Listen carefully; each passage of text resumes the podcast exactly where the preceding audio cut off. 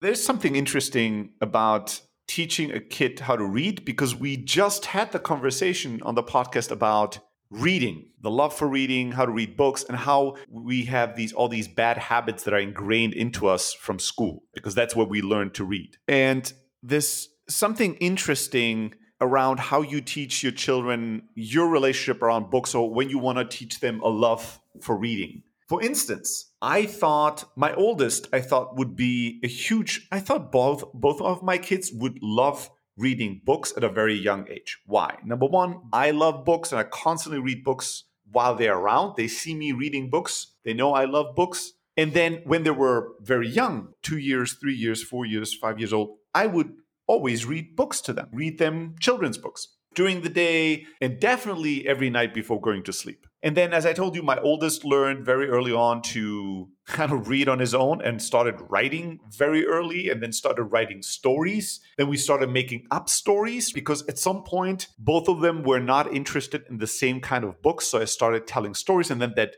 developed that tradition, that famous tradition we have now where every night I come up with a new story for them, but they give me new words and I have to invent a new story based on those words. It doesn't matter if I'm there in person when I travel I record that story and I send it over uh, via text to their mom, and they play the story while they're in bed. By the way, yesterday's review of my story, you want to hear it? Yeah. I sent a 10 minute story. You know what I got back? Four minutes of your story were total crap, Dad. Four minutes. you know? Greetings, your son, Georgios. That's what I got. That's what I got for my effort. You know, four minutes of your 10 minute story was total garbage. Hmm. So dope. four minutes, Dad. How so amazing is that? Love it. So by now, their older cousin is in on the whole thing. This makes it even more complicated. Now I have to wait for my kids to send me to tell me their words, but also their cousin texts me his word. And I have to send him the story as well he's like a year older than my oldest. So now there's like my two children and my uh, nephew that I uh, write the stories for. And then I had like sometimes I have good days, sometimes I have bad days. I also have to teach my children not to take me for granted because they totally do, right? Mm-hmm. So uh, f- four or five days ago, they sent me a voice message and they were both upset that my stories lately have only been eight to nine minutes and not even longer than 10 minutes and that that sucks. And also, one of my sons was like, Dad, when I told you this word, I really wanted you to make the story about somebody that does this and this and this and this. Some total different interpretation of his word than mine, right? Mm. And then I sent them a voice message back and I said, Dudes, I love you guys and I love telling you stories, but realize this is not an obligation. I don't owe you this. You don't have a birthright for me to tell you A, stories, B, for these stories to be the exact required length that you like, and D, for them to have perfect interpretations of what you wanted that word to mean. No, I love you, and every story I record is a gift. I like to do long stories when I can. I've sent you many stories that were fucking 15 minutes long. Sometimes I tell a story that's seven minutes long. It is what it is but I'm not gonna. Tur- you know, when you allow your children, very quickly you can get into the turn them into tyrants, and you're slaving away to please them. Yeah.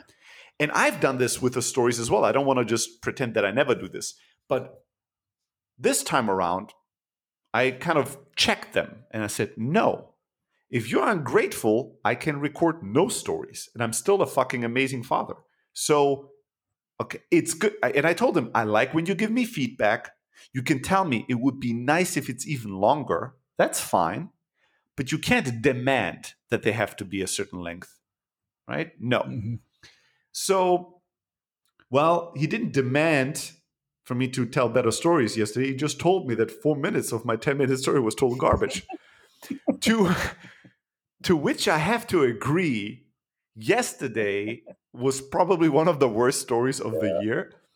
But uh-huh. to my defense, I had to record the story between two different calls and I was outside on my way to pick up dinner, and it was so cold and windy, and I really didn't have any creative ideas, and I was freezing, and I was in a hurry, and so it was kind of a shitty story, right? I have to agree. I have to fully agree with this assessment of it. Mm-hmm. Um, but anyway, so you know, I've been telling them stories, and then they started. I mean, Georgios has been um, coming up with horror stories and writing his little horror books. And then both of them have been dictating stories to me. We have uh, at least 20 stories I've written with my kids, right? Where they come up with ideas and I write it on my laptop in, a, in an Evernote for them.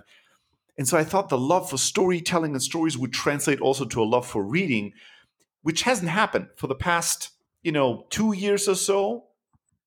They don't they don't pick up books on their own. They don't read and they're not even interested in me reading to them.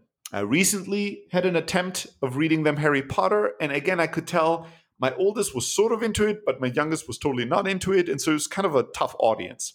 But one um, thing that I try to remember when it comes to teaching my kids some of these things that I easily forget is that you know you want to teach your children a love for something if you can you want to help them fall in love with something. You don't want to force them to become competent at things.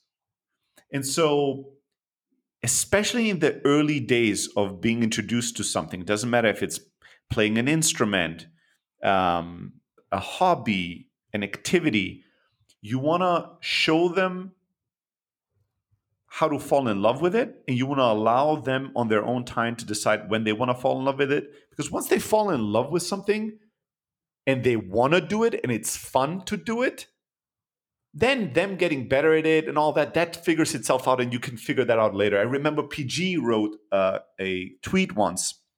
He writes really insightful parent tweets. Sometimes it's a bit tough because his quotes of his eight year old and six year old are you know you can tell he has two geniuses his children so mm-hmm. it's tough mm-hmm. for uh, for mm-hmm. normal parents to compare our children with the kind of things his children say and do but mm-hmm. um, he does he does really he po- tweets really insightful things about parenthood and one tweet he was s- saying something about teaching his like coding with one of his his children like teaching him some very basic code and then saying how his child's code if I remember it correctly, was not good or elegant, right? It just was working. But he said in the early days, just make it fun for them so they fall in love and they'll learn how to do it right later.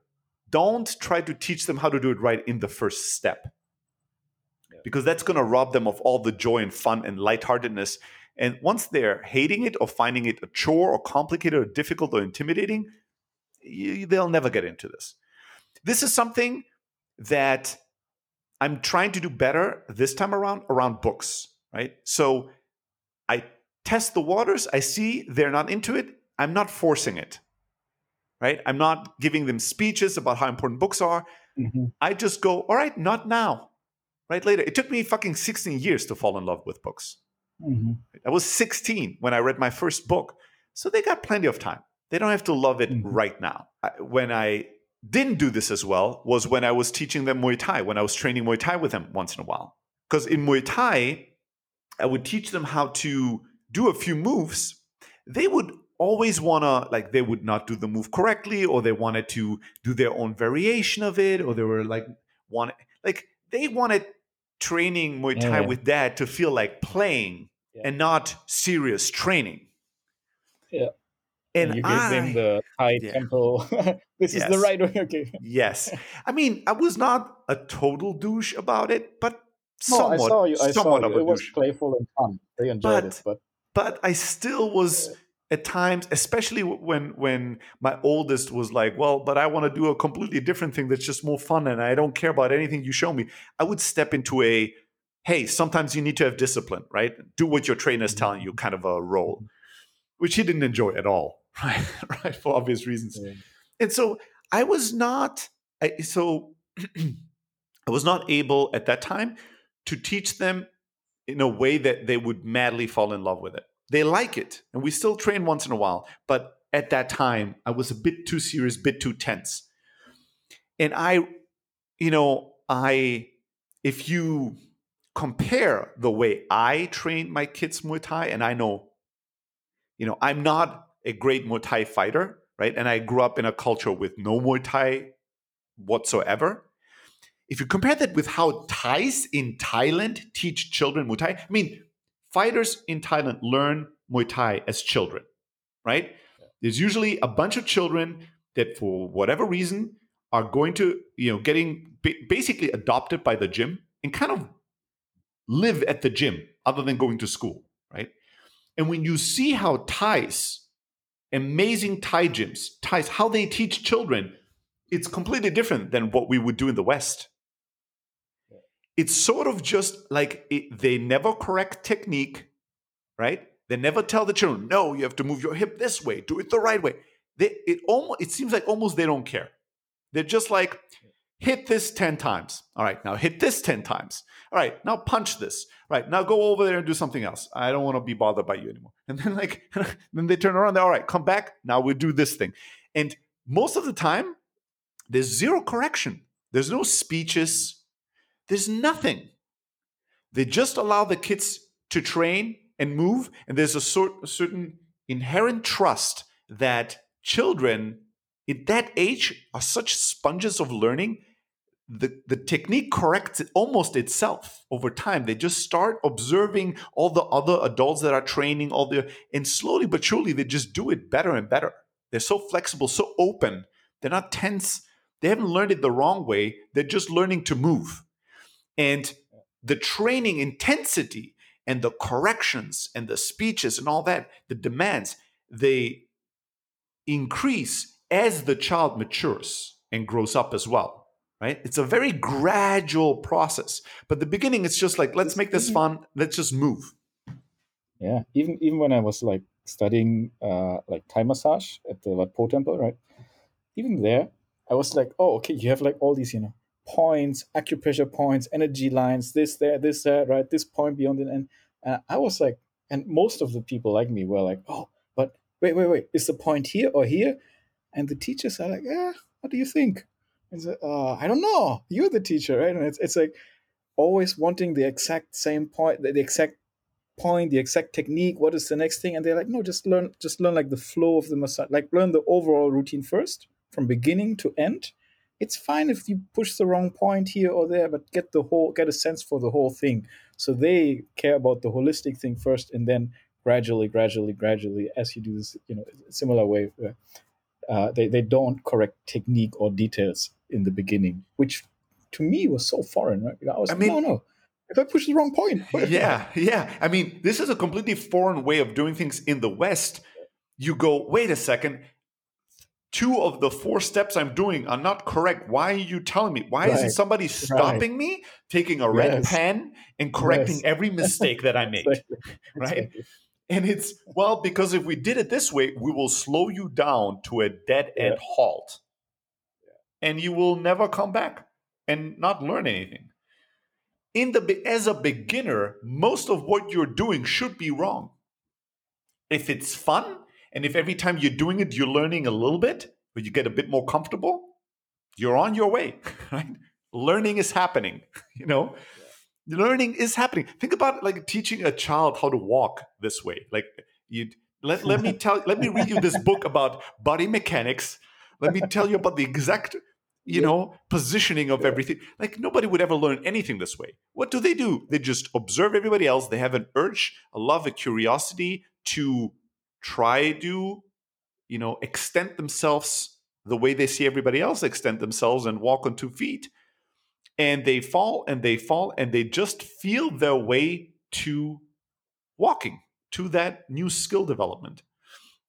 Nobody's teaching them shit. No parent has ever taught a child how to walk. A child learns how to walk completely on their own basically. You might be encouraging the child but you're not teaching the child. You couldn't. I don't know how to teach. If you told me write down on two pieces of paper your basic course on walking, you've done it 38 years. You must hmm. know how it works. what would I write? I don't know. You uh-huh. know, I just do. So, like, can you make somebody fall in love with it or can you make something fun? Is a much more powerful ingredient to will you give this person the ability to learn something, to acquire skill, to become passionate, to improve, than tell them the technicalities of what they did wrong and how to do it right. And I think there's beautiful wisdom there that, as I said, with Muay Thai, I think I was not really comfortable to do it that way. And I remember even myself when I was training Muay Thai, oftentimes I was annoyed that trainers would not give me more corrections. Mm-hmm. Mm-hmm. Right? I was like, "What yeah. is this? Why I can feel I'm doing it wrong. Why aren't you telling me everything yeah. I'm doing wrong? It took me a long yeah. time to understand that that doesn't work this way. It's, it's, funny because in the context of sales, you've been, I think, long before you started training like martial arts, you've been like, no, don't overwhelm people with feedback on everything they're doing wrong. Like pick the one thing that will have the biggest impact and focus on that, right? Yeah, you know, it also, it's also to tell people, you know, relax, make mistakes, just learn and move along. And then you try to learn something new, and you uh-huh. you act as if any mistake would kill uh, an innocent child somewhere in the world. So it has to be avoided at all costs. You're like, okay, I want to learn this new thing without making any mistake. Help me. How do uh-huh. I do that? The way uh-huh. you do that is by not learning anything or anything new, right? Um, so yeah, just make them fall in love, make them have fun that's it. And for ourselves as well, maybe as a on the flip side, if I want to learn something new or master something new, how can mm. I make it fun? How can I fall in love with it? Is a much better question than how can I do it right? Or for a while, the last couple of years, it's not as trendy anymore. It was how can I shortcut hack this? What's the most right. scientific, intelligent way to learn this the fastest? Right? Yeah. Just how can I have fun doing this? And then the learning and the getting better takes care of itself.